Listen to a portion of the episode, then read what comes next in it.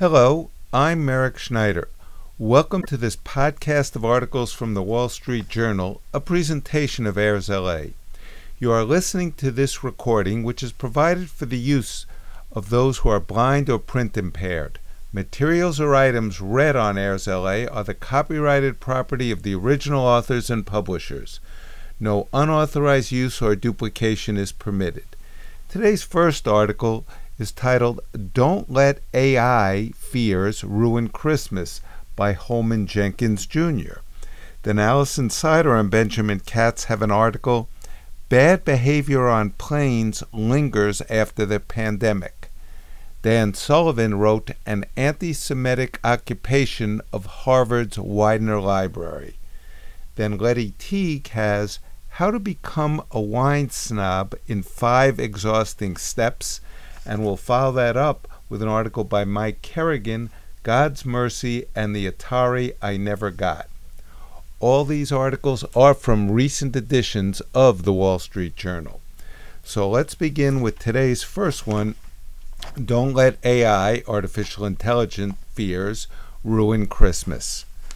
An early and influential thought experiment in the artificial intelligence doom literature is coming true. The paperclip maximizer scenario, except the world isn't filling up with superfluous, unwanted paperclips. It's filling up with predictions of AI doom. For the same reason, Hollywood doesn't make non disaster movies in which planes aren't hijacked and cruise ships don't overturn and sink. An AI expert is condemned to invisibility who doesn't emphasize the alleged existential risk. This is why you barely hear anything about Meta's AI guru, Yann LeCun. As for a definition, ChatGPT says Journalism is the production and distribution of reports on the interaction of events, facts, ideas, and people that are the news of the day and that informs society to at least some degree. I love the last part.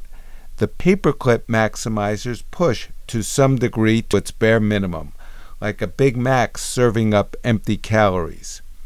Yet the press alarums about artificial intelligence serve a purpose, perhaps the only purpose press coverage can supply, by signaling to a half attentive audience at least the magnitude of the moment.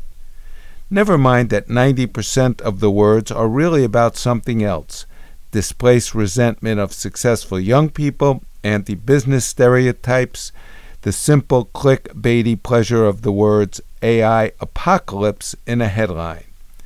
Whatever was behind the recent firing and rehiring of Sam Altman at the chat GPT making company OpenAI, artificial intelligence is out of the bag globally. It's out of the hands of any particular class of Silicon Valley nerd. It's irrelevant whether one company, OpenAI, is officially motivated by profit or by a stated credo to save humanity from the harms of artificial intelligence.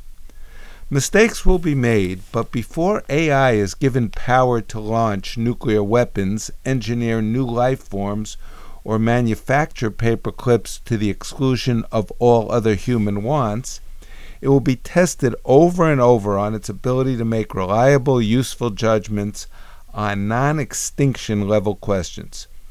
These include what TV show you might like, possible side effects of a new drug, how a shopper might respond to a personalized offer, how a self driving car might react to an odd traffic situation. An electric switch must prove itself millions of times in non critical applications before being used in a nuclear power plant. The same will be true with AI. Anyway, humanity is already doomed. We know this. It may doom itself through its own technology, according to one theory of why alien civilizations aren't evident.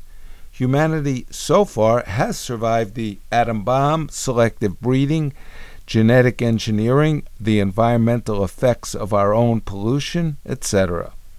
If artificial intelligence is a threat survival, it would likely be in conjunction with one of these other threats. The interesting exception if AI dooms us, it might do so through inducement by offering us a kind of existence that is no longer human. This worry reportedly led to a falling out between Elon Musk and Google founder Larry Page.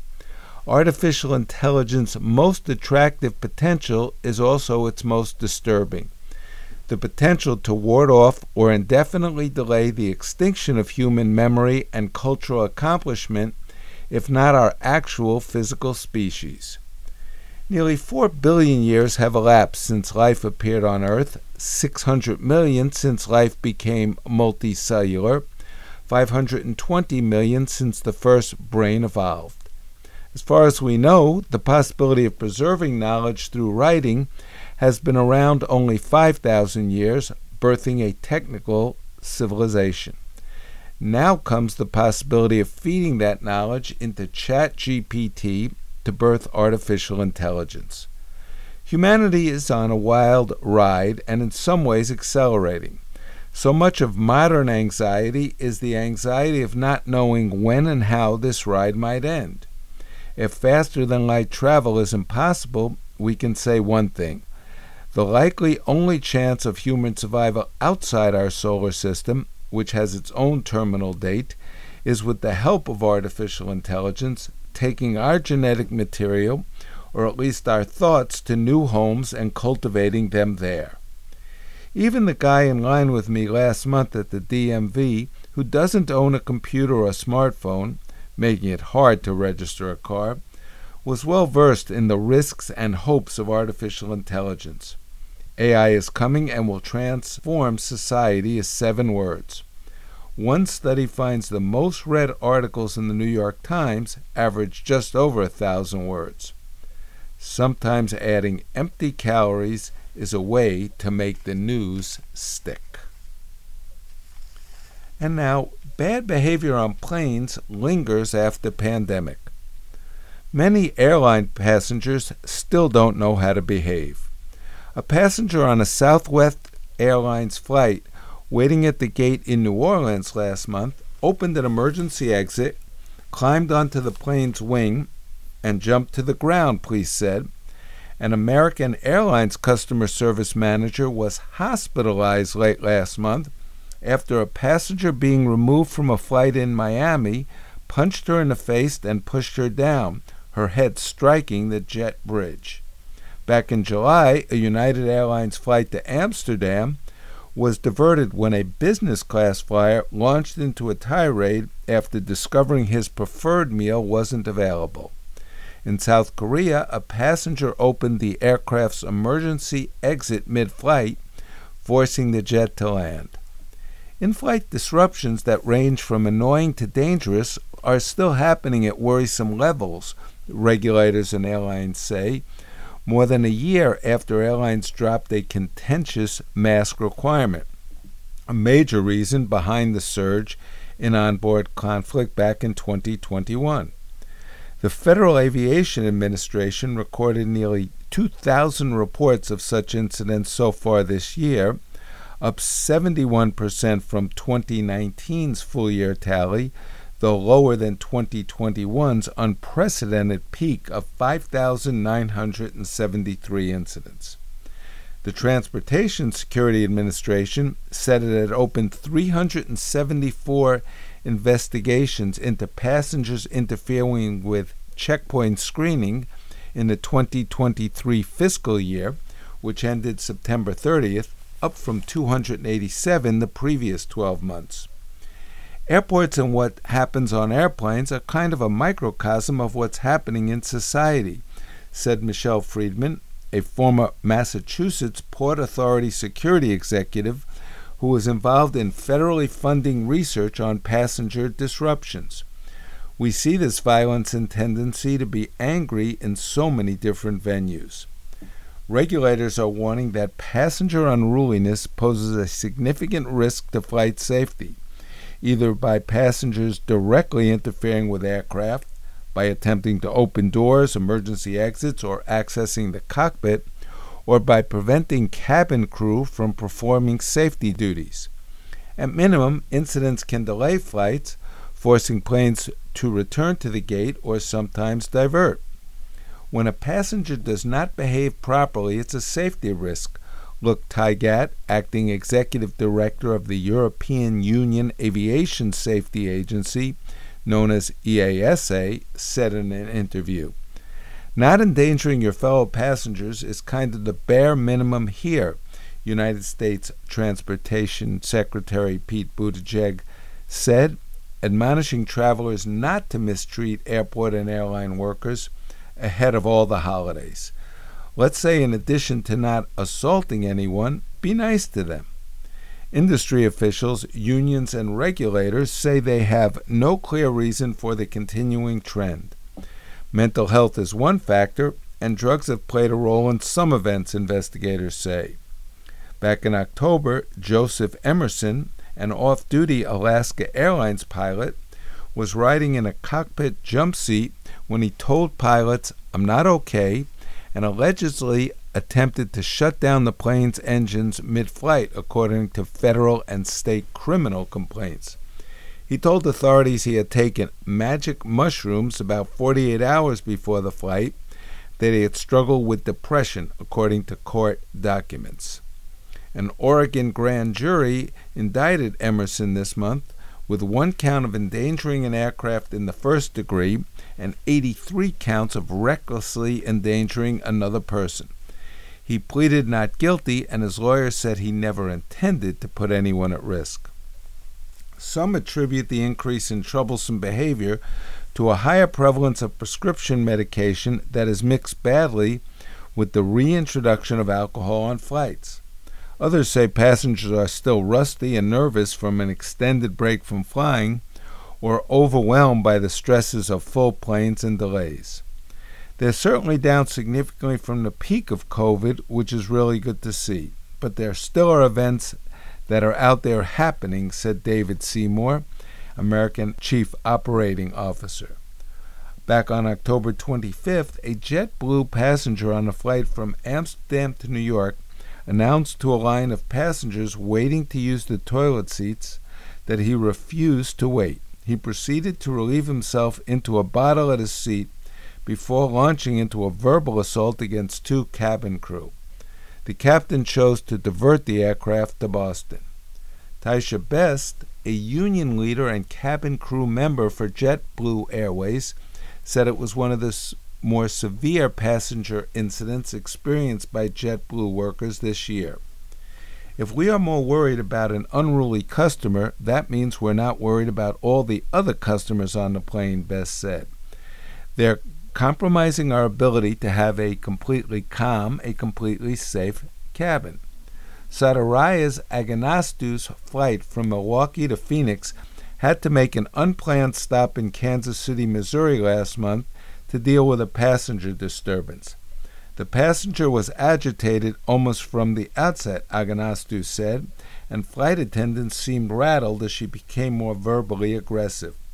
We were all getting the impression she was very out of touch with reality, some kind of mental break, Aganastu said.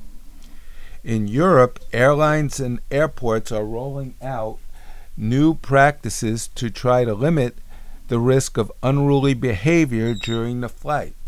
A handful of airports are providing smokers zones so that travelers can smoke before boarding and not on the aircraft, according to EASA's head of safety promotion, John Franklin.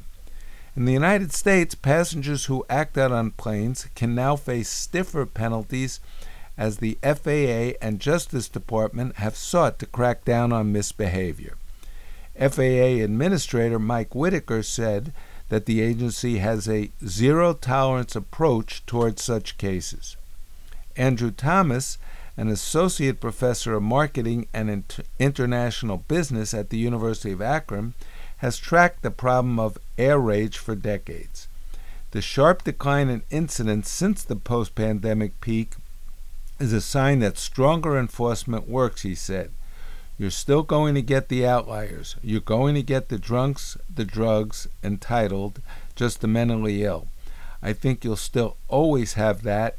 That's just the curse of air travel, he said. and now Dan Sullivan's An Anti Semitic Occupation of Harvard's Widener Library. I was in Boston recently for the Army Navy game. The day after the game, five days after Harvard President Claudine Gay's disastrous testimony before Congress, I decided to walk the campus to reminisce about my time at Harvard, where I earned my undergraduate degree in 1987 and reflect about what has gone wrong at this once great university. I visited places that held significance to me while I was there St. Paul's Catholic Church, my freshman dorm, and of course, Widener Library, a monument to learning, study, and contemplation that sits like a temple in the middle of Harvard Yard. As I did during my undergraduate years, I spent several minutes staring up at the powerful mural by John Singer Sargent, Death and Victory. It's one of two Sargent paintings memorializing the men of Harvard who sacrificed their lives for our country in World War I.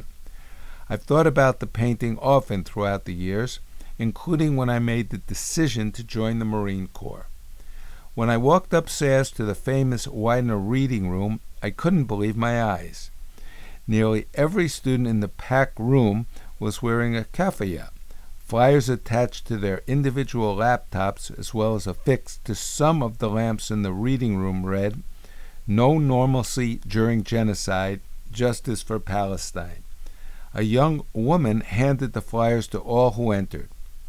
A large banner spread across one end of the room stated in blazing blood red letters, Stop the genocide in Gaza. Curious about what was going on, I was soon in a cordial discussion with two of the organizers of this anti Israel protest inside one of the world's great libraries, not outside in Harvard Yard, where such protests belong. They told me they were from Saudi Arabia and the West Bank. I told them I was a United States Senator who had recently returned from a bipartisan Senate trip to Israel, Egypt, and Saudi Arabia. I mentioned the meetings I had.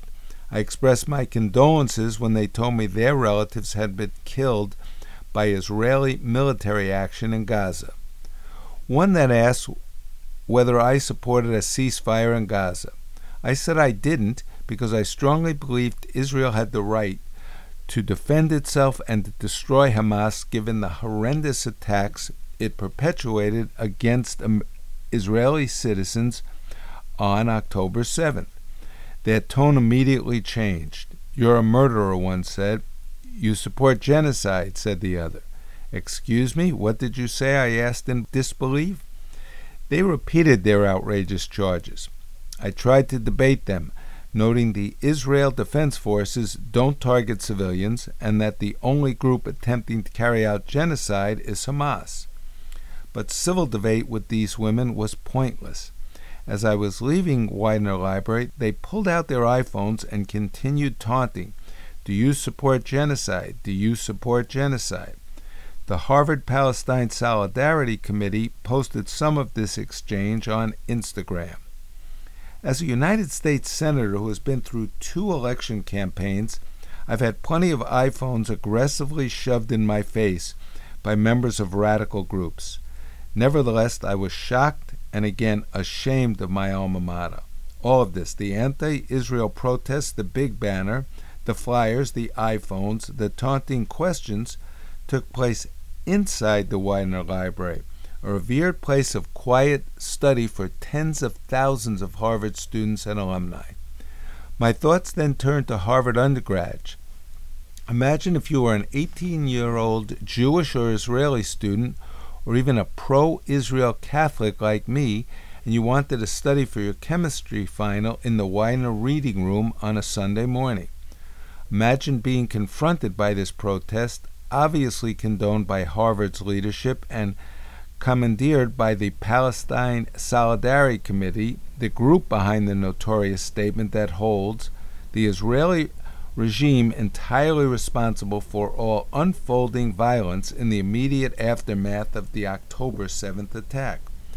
Would you feel welcome in Harvard's most famous library? Would you feel rattled, intimidated, and harassed by the anti Israel banners screaming, stop the genocide in Gaza. As Jason Riley has written, if accusing Israel of genocide isn't defamation of Jewish people, I don't know what is. If you were that 18 year old student, would you believe the vacuous statement recently put out by the Harvard Corporation after it decided not to fire Ms. Gay that disruptions of the classroom experience will not be tolerated?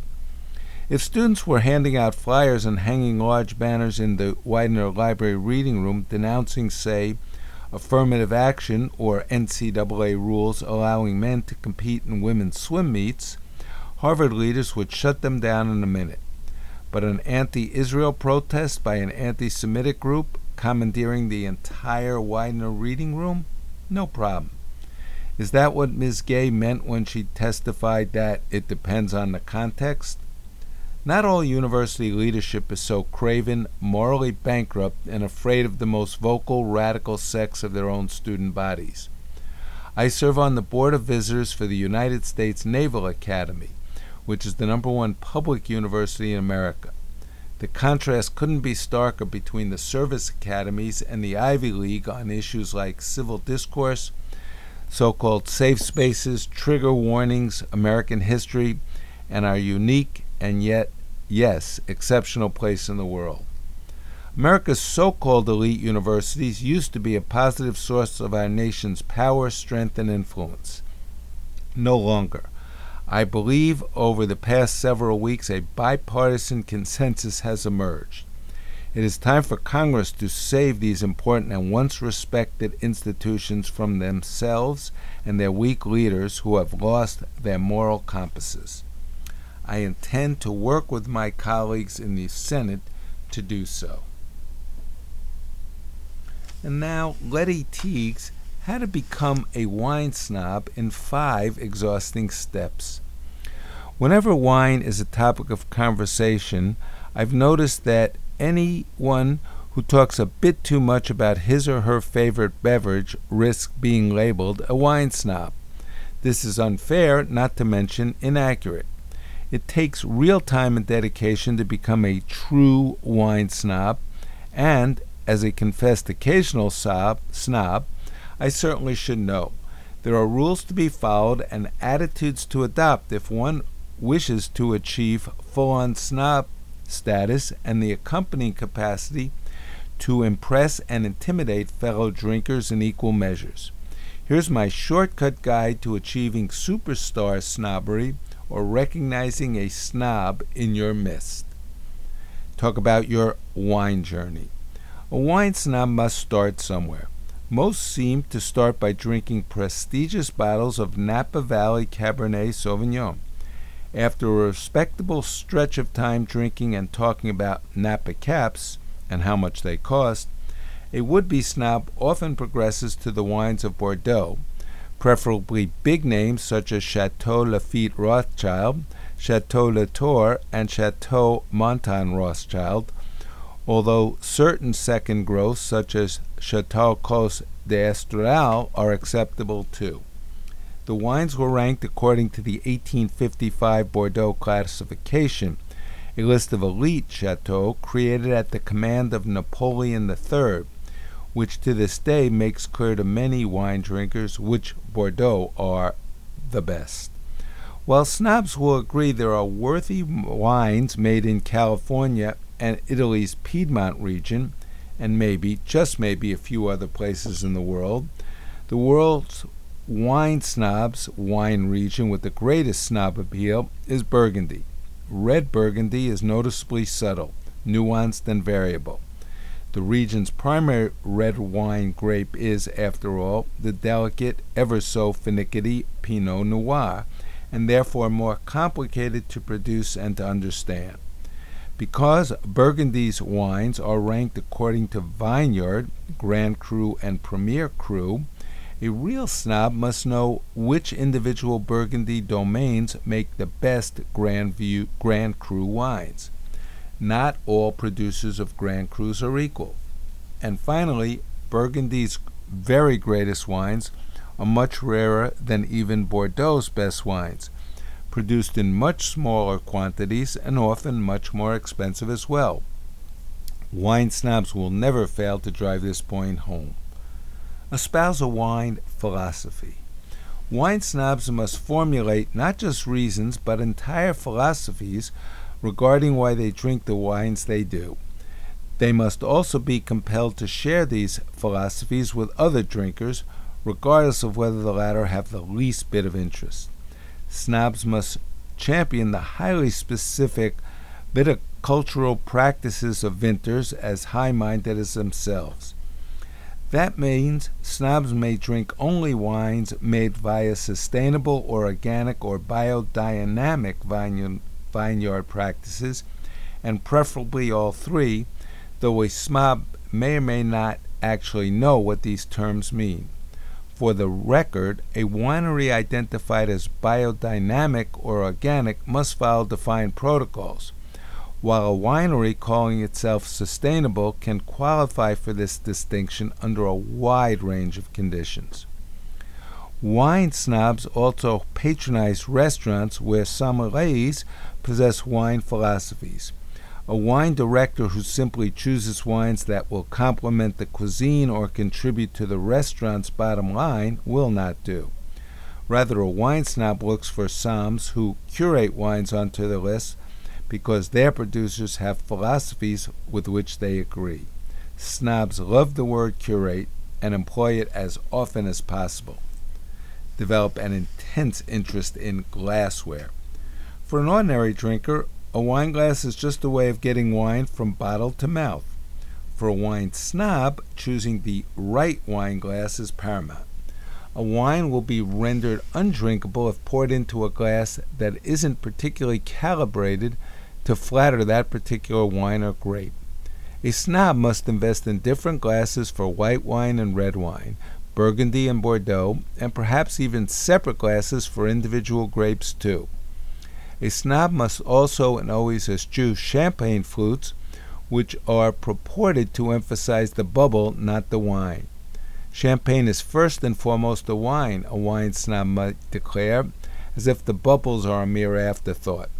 A burgundy glass is the best glass for champagne if you are keeping score. Additional points to snobs who bring their own stemware to restaurants. Poo poo popular wines. If a wine is a huge commercial success, findable in grocery stores or in wine shops across the United States, a true wine snob is categorically obliged to despise it and, if at all possible, describe it as industrial, perhaps the ugliest slur in wine snob parlance. New England Sauvignon Blanc is a particular popular target of scathing disdain, with Sancerre a close second. There is entirely too much of the former. It's the largest production wine in all of New Zealand and sold in grocery stores after all. Sancerre, meanwhile, altogether too popular, only shows up in restaurants where it has failed to create it entirely off the list. Buy wine only in magnums. A regular 750 milliliter wine bottle is for regular wine drinkers who don't have the time or knowledge to allow their wines to mature at the proper rate. Wine snobs know that wine in a magnum, the equivalent of two 750 milliliter bottles, ages much more slowly and gracefully than wine in standard sized bottles. They have the patience and dedicated wine storage to wait until their magnum of wine is ready to drink. They also have plenty of fellow snob friends who expect a magnum to be presented when the wine is deemed ready at last to pull from the cellar. As you can tell from these five steps, it's not easy or simple, or for that matter cheap, to achieve wine snob status. For example, I can't afford to drink Grand Cru Burgundy, and that failure has really held me back. But true wine snobs are nothing if not resourceful. I will find some other wine to be snobbish about, preferably something truly obscure. Swiss Peignoir, perhaps. And now Mike Kerrigan's God's Mercy and the Atari I Never Got. Heavy is the heart weighed down with memories of the one that got away, especially around Christmas. My heart was once so encumbered, not by a fast flame, but by Atari 2600 home video game console. It was early December 1981, and everyone I knew seemed to be playing Space Invaders. My elder sister Brig, 12, younger brother Jack, 8, and I, 10, had pestered our parents for it all year. We'd heard long and nothing but such disheartening resorts as Atari will rot your brain. Yet Mom had been listening to more Judy Collins and had perhaps mellowed. One Saturday, about two weeks before Christmas, I rooted around the trunk of her car, pretending to look for my soccer cleats. There, under a blanket, was the Atari box. I showed Brig and Jack so they could confirm I wasn't hallucinating. I don't think we were ever were so well behaved as during that Advent. We didn't want to jeopardize the heaven sent present coming our way. We cleaned the dinner table without being told, asked to be excused before leaving, the works. When Christmas arrived, we tore through our gifts like a trio of sugar addled howler monkeys. It was down to one large box, which we opened together, and there it wasn't. Again, we'd been goose egged by our mother. Even worse, we had no remedy, for our shared knowledge of the console was forbidden fruit of an unlawful search. Eventually I spoke. Mom, I began, what happened to the Atari 2600? She looked hard at me. How did you know about that? I confessed I'd snooped. Until then, she didn't know any of her children knew. As a research scientist and Roman Catholic lover of truth, she gave it to me right between the eyes. I changed my mind. We never got an Atari. I played video games at friends' houses well past satiety. Yet in hindsight, I would have been better off letting her know what I'd done. My mother couldn't show her three kids mercy because she didn't know we needed it. She almost certainly wouldn't have returned the console had she known we'd seen it. But mercy is more accounting than magic. It surpasses justice but doesn't ignore it. Justice requires a debt to be confessed before it can be forgiven. This is because the one who shows mercy takes on the obligation and therefore must know it. Someone always pays. Mercy is absolution beyond the bounds of justice, not mystical satisfaction in replacement of it. You can't receive what you haven't sought. What's true for material debts is true for spiritual ones. Merciful love behind all merit and behind and measure is what Jesus' incarnation made eternally possible. I see Christmas now for what it is the Lord's entering time in an act of perfect and unfathomable love. If contribution, the price of human mercy, is worth the cost, how much more precisely so when divine mercy is on offer? My mother gave me an inestimable Christmas present, a deeper understanding of God's love in the non gift of 1981. It simply took me years to understand. That brings us to the end of today's articles. I'm Merrick Schneider, and I'll be back soon with more articles. Thank you for listening.